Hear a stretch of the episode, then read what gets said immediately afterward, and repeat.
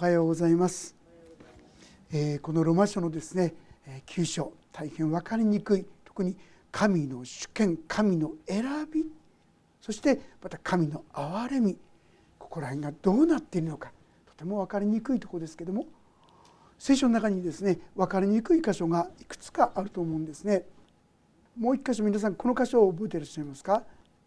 イエス様が厳しい叱責をしたペテロに対して非常に厳しい叱責をした箇所を覚えていらっしゃいますか？ちょっと読ませていただきますがマタイエンの16章。その時イエスはご自分がエルサレムに行って長老たち祭司長たち立法学者たちから多くの苦しみを受け殺され3日目によみがえらなければならないことを弟子たちに示し始められた。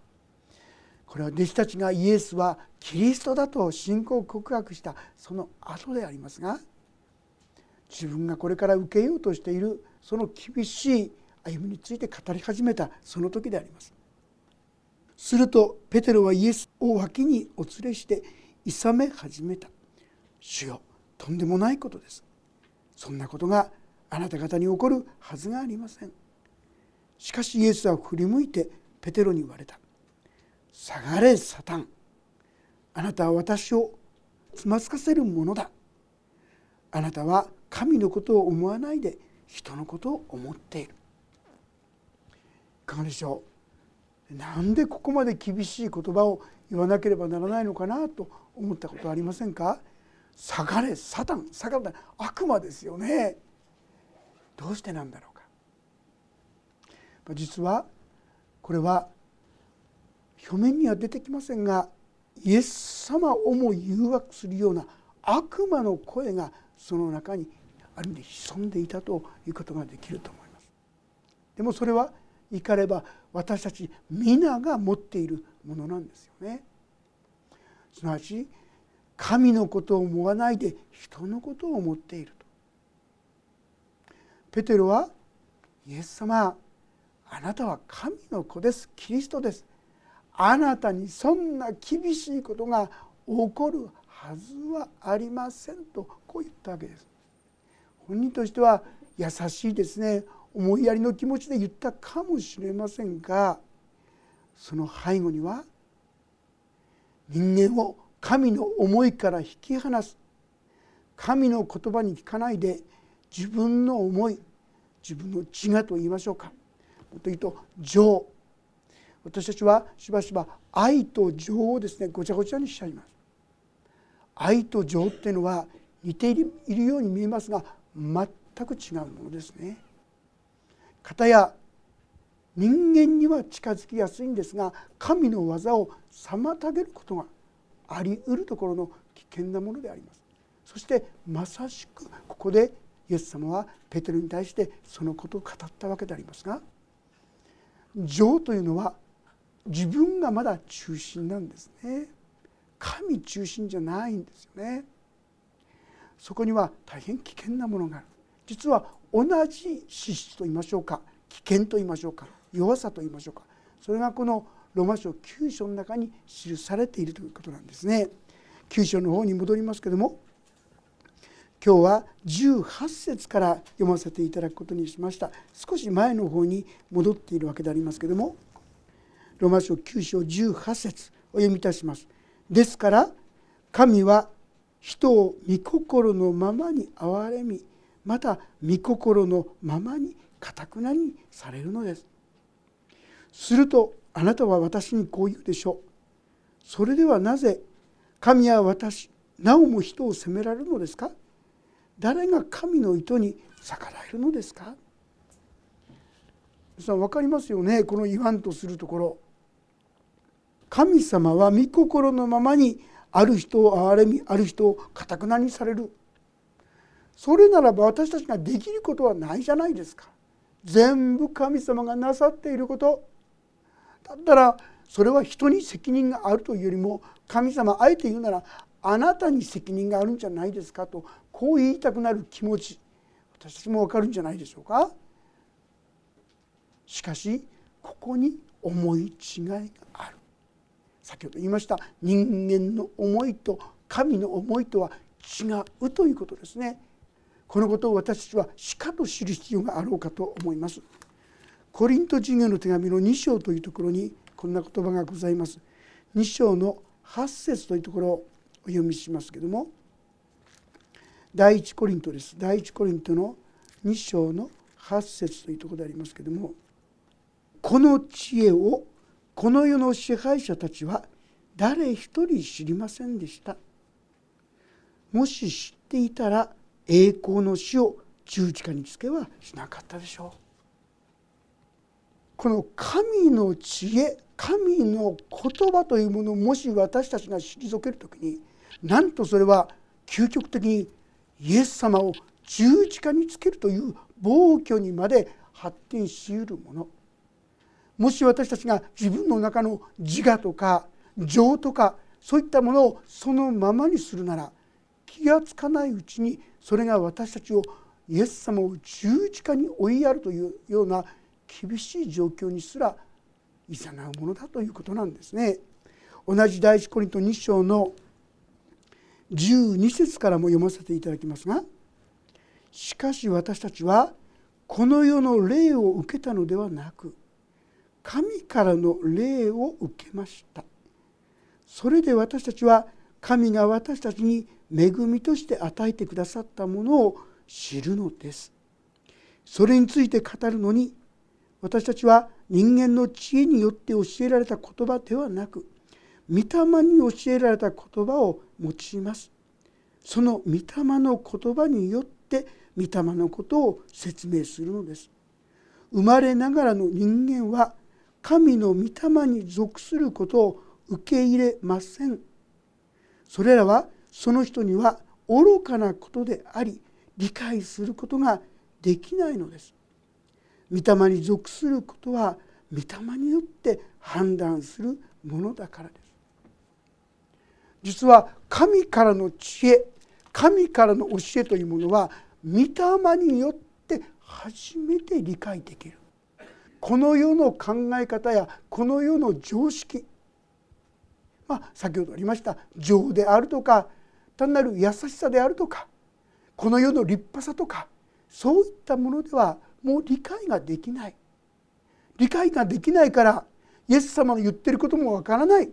結局のところ十字まで追いやってしまった。でももし私たちも自分の中に潜んでいるこの神を神としない心。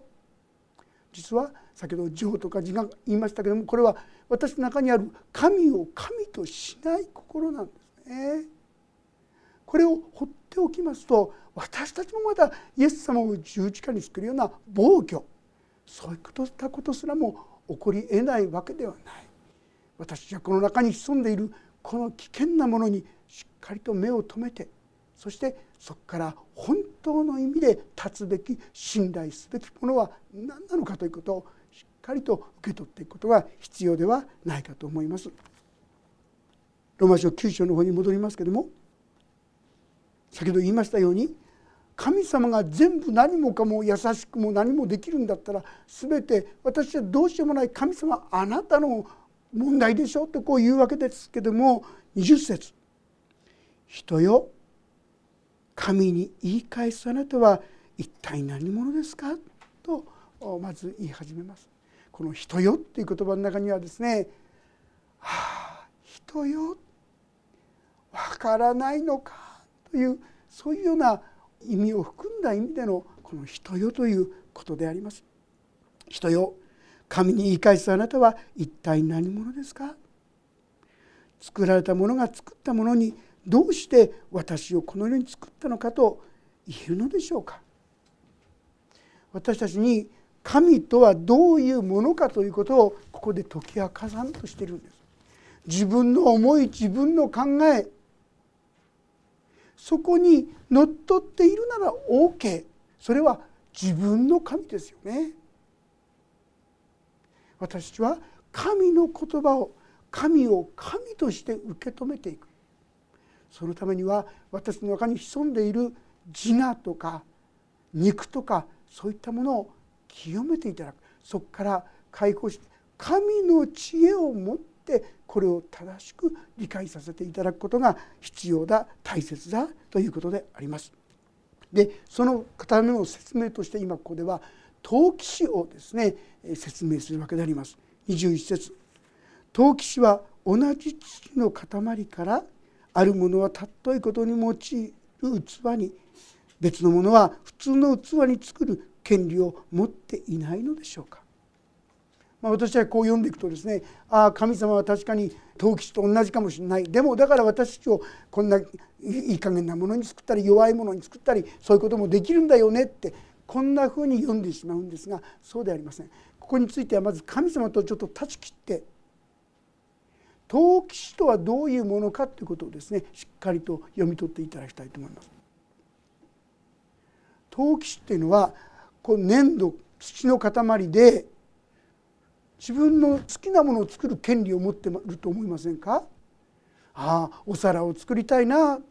ああ花瓶を作りたいなあこういうものを作りたいな何を作ったって誰も文句言うことはありません。陶器師にはそういったものを作る権利がある。主権があるということ。私たちはこのことをしっかりとまず受け止めることが必要かと思います。そして今ここで言わんとしているのは神は私たちとの関係においてそのような主権を持っているんですよということなんですよ。神はいろんなものを作ることが陶器師は作ることができるように神にはいろんなことをする権利自由主権そういったものを持っている。でも私たちはこのことをなかなか認めようとしない。認めたくない。自分の気に入ったことをやってくれるうちはそれは私の神。でも自分の願いや自分の考えと違う神はもうそれは神じゃない。こういう考え方が私たちの中に潜んでいる。内なる神と言いましょうか。この私のうちにことの神ではない偶像の神があるって潜んでいる。私たちはこのことに気づく必要がある。というんであります。じゃあどうしたら神を神とするのか。それはまさしく神があらゆる主権というものを持っているということを認めるということですよ。生殺与奪の権なんて言いますけども神様はどんな権利でもちょうど陶器師は何を作っても何も文句言われる筋合いはない。神様はまさしくそういう絶対的な権利また主権を持っておられるお方だこのことを私たちは認めているか？自分の気に入ってることをやってる時は何も言わなくてもちょっと嫌だったらもう嫌だとこれは神の主権を認めない生き方ですよね。でそれが実は先ほど言いましたようにそのままにしますと後にはイエス様を十字架に追いやるそれほど危険なものなんだよということなんですね。先を読んでいきたいと思いますが22節。それでいてもし神が見怒りを示してご自分の力を知らせようと望んでおられるのに滅ぼされるはずの怒りの器を豊かな寛容をもって耐え忍ばれたとすればどうでしょうか。まずここでですね私たちが一体どういう存在なのかということについての認識ももう一度新たにする必要があるかと思います。ここには見怒りを示してご自分の力を知らせようと望んでおられたのって一体何のことなのか。よく私たちも思いますよね。悪いことがあっても何も起きてないじゃないか。神様は何の裁きもしてないじゃないか。神様が神の権威を表すとは間違ったことがあったら即刻それを裁かれる。そのような力をもし私たちのうちに表されたらどうなるでしょうか皆さん。私たちは自分がそんなに悪い人間ではない。そんなひどい人間じゃないと普通思ってると思うんです。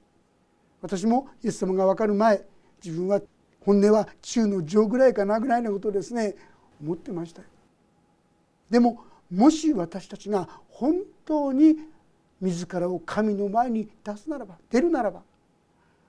ああ私はとんでもない怒りの器だということに気づくのではないでしょうか。神は嘘を憎まれますよね。どうでしょう？私の口は嘘を言ってこなかったですか？数限りない嘘をついてきた口じゃないでしょうか。聖書は神様はあなた方は互いに愛し合いなさいと言いますが私のうちには憎しみ妬み恨みそういったものがふつふつと湧き上がってくるようなそんなものじゃないでしょうか。もはやこれは神が愛されるべき器ではなくてこれは裁かれるべき御怒りが注がれるべき存在なんですよ。ああ私たちがそういう存在であったのかと気づく時にそこに表されている憐れみというものが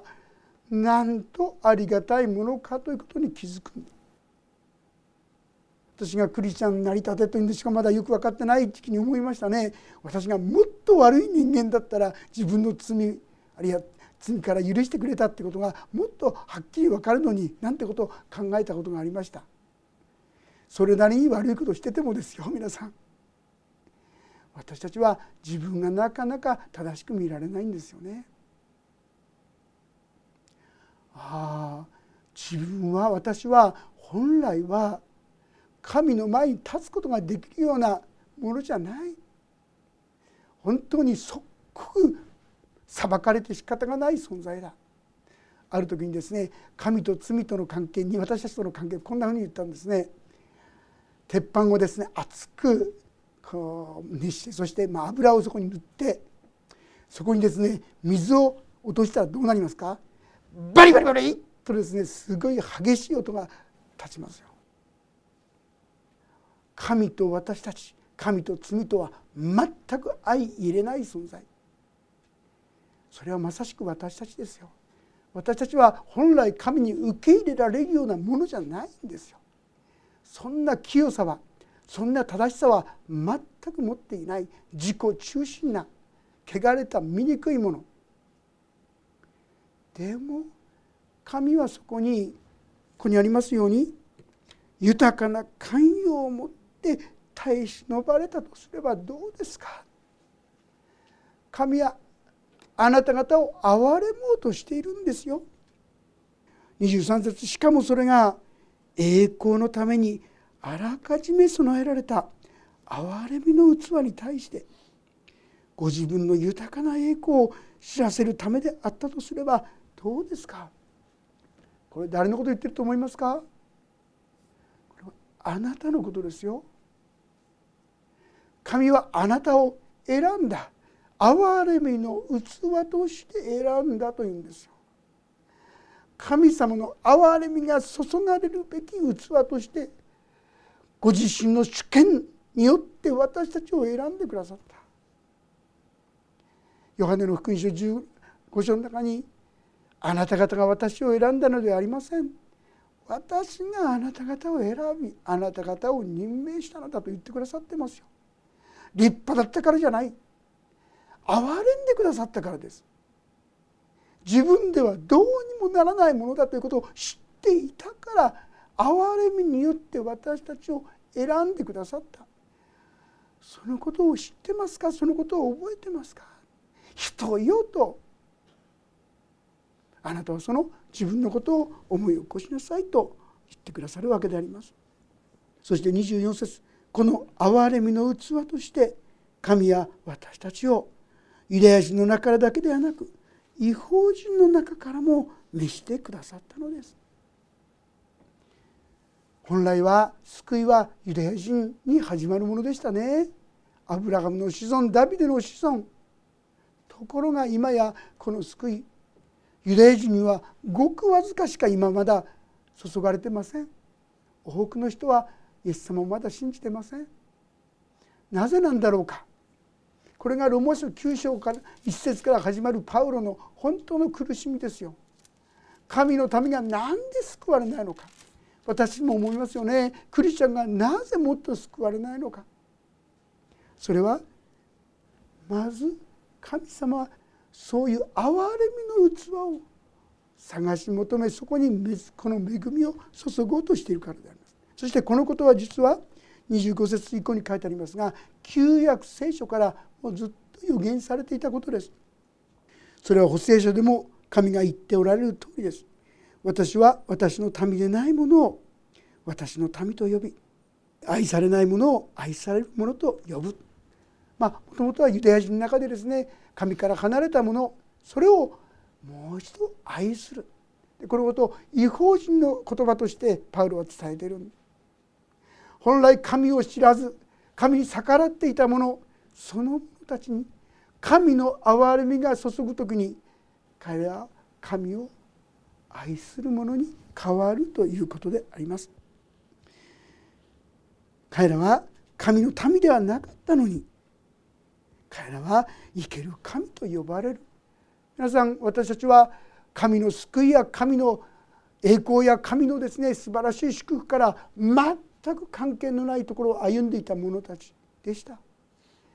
今や神はその私たちに神の栄光も神の祝福も豊かに注がれるものとなった。それはどうしてか。それはただただ神の一方的な主権を持ってそのことをしてくださった。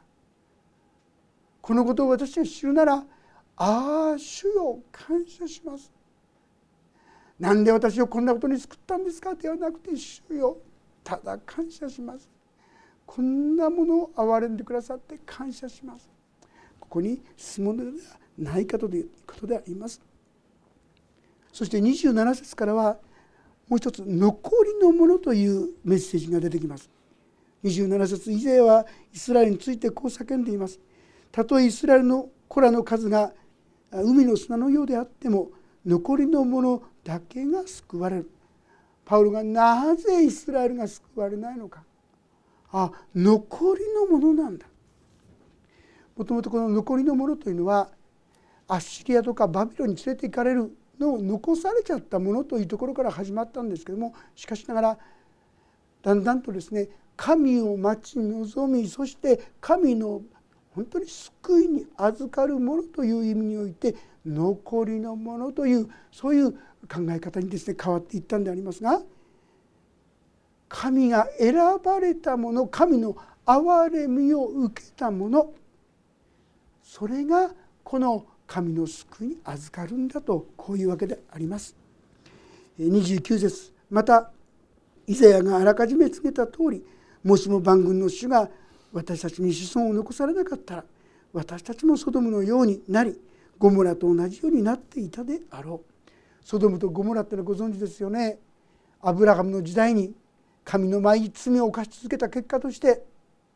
その地は神によって一瞬にして完璧に滅ぼされてしまいました地中海の下の方にあるところでありますそこには今ですねいろんなこう何でしょうか金塊いろんなものがあるとこう言われていますけども彼らは一瞬にして滅ぼされた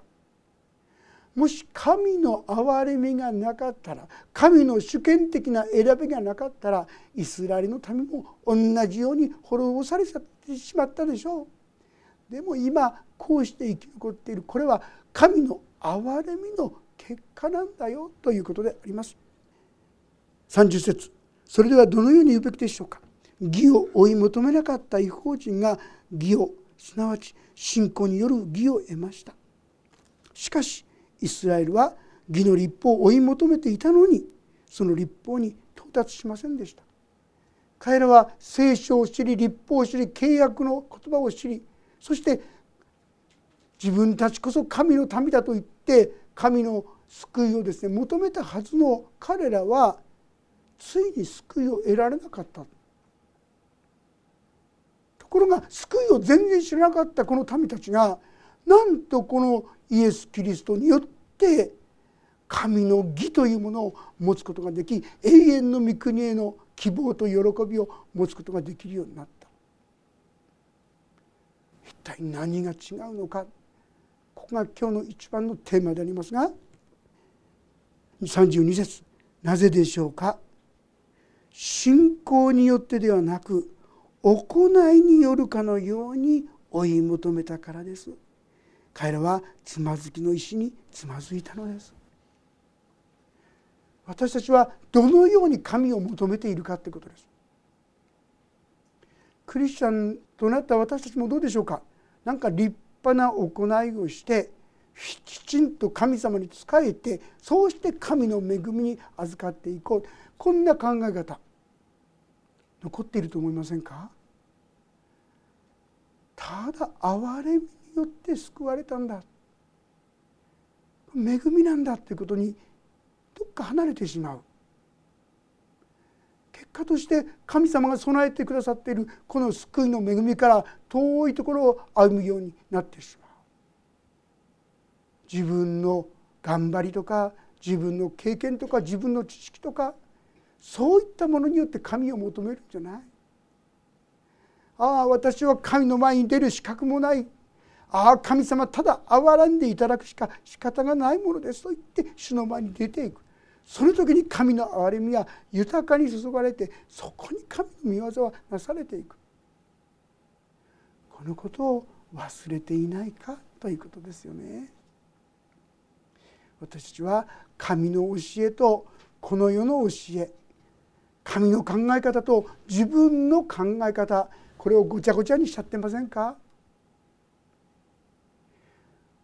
自分の肉の頑張りによって成した何かを成し遂げていこうとするならば行くつくところはも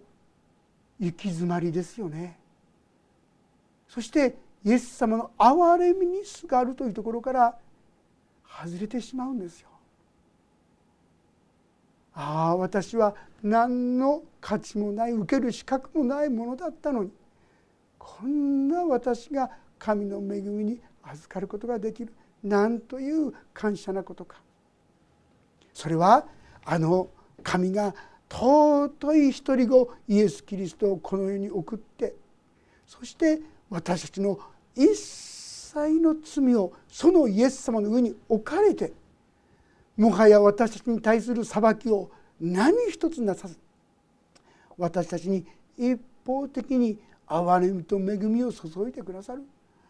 この真理を受け取ることなしにこの恵みに生きることはできない。でも自分の頑張りで生きていこうとする人にはそんなことは愚かしく思えるんですよ。それは違っていると思ってしまう。聞いてられないと思う。だからあのペテロがですねイエス様イエス様と言ったようにイエス様の生き方をなんと死ぬというそのむごたらしい生き方。神の言葉としてもはやペテロはその時に受け取れなかった。だから厳しく「下がれサタン」とまで言われた。でも同じように私たちも神の言葉よりも自分の考えや自分の経験自分の思いを第一にしてしまうことはないか。それはこのイスラエル人が陥ったのとある意味で同じ過ち。私たちはただただ神の憐れみによって神の主権的な選びによって今があるんだな。なんという感謝なことか。この道に進んでいくことが大切だということであります。でも先ほど言いましたように私たちはこの神の主権ということをなかなか受け止めないんですよ。自分の主権これをですね主張したいんです。この叫んでいる人と同じなんです。どうぞこれを砕いてください。そして素直に神の言葉を神の言葉として受け取れるものにしてください。こう祈っていくことが必要ではないでしょうか。33節に「見よ私はシオンにつまずきの石妨げの岩を置く。この方に信頼する者は失望させられることがないと書いてある通りです。そうです。自分で頑張って自分で何とかして立派なものを得て立派な成果を出してと思っているものにイエス・キリストは邪魔なんですよ。自分には何にもないこんな哀れなものにただただ注がれる神の恵みに感謝します。何も誇れるものはありませんという自分をの弱さを正直に認める者そしてそれゆえにイエス様により頼む者に神の恵みは癒ましに増し加えられている。この知識この理解はまさしく神の御霊によって初めて理解しうる事柄であります。私はそういう意味でこの神の真理の言葉に聞き従うことができるようにと。そして私の中に潜んでいるあのペテルのようにイエス様の道をイエス様イエス様そんなことが起ころうはずがありませんと言って神の言葉を閉ざしてしまう。この心を砕いてください清めてくださいと共に祈っていこうではありませんか。そして本当の意味で神の恵みの道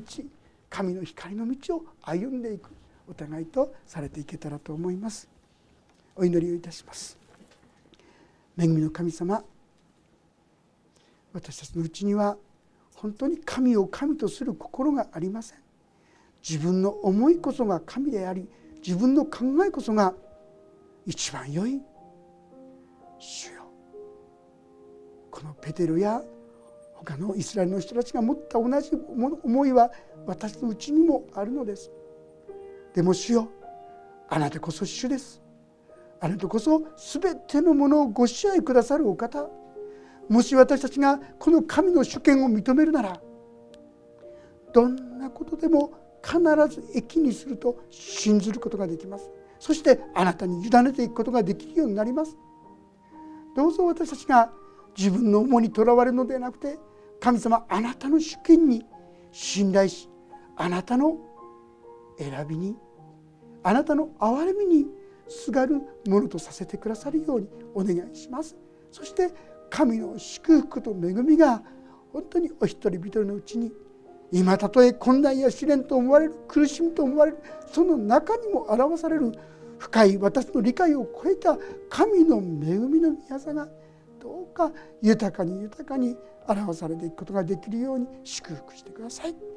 御手に委ねます。主イエスキリストの皆によって祈ります。アーメンもうしばらくそれぞれに応答の祈りをお捧げください。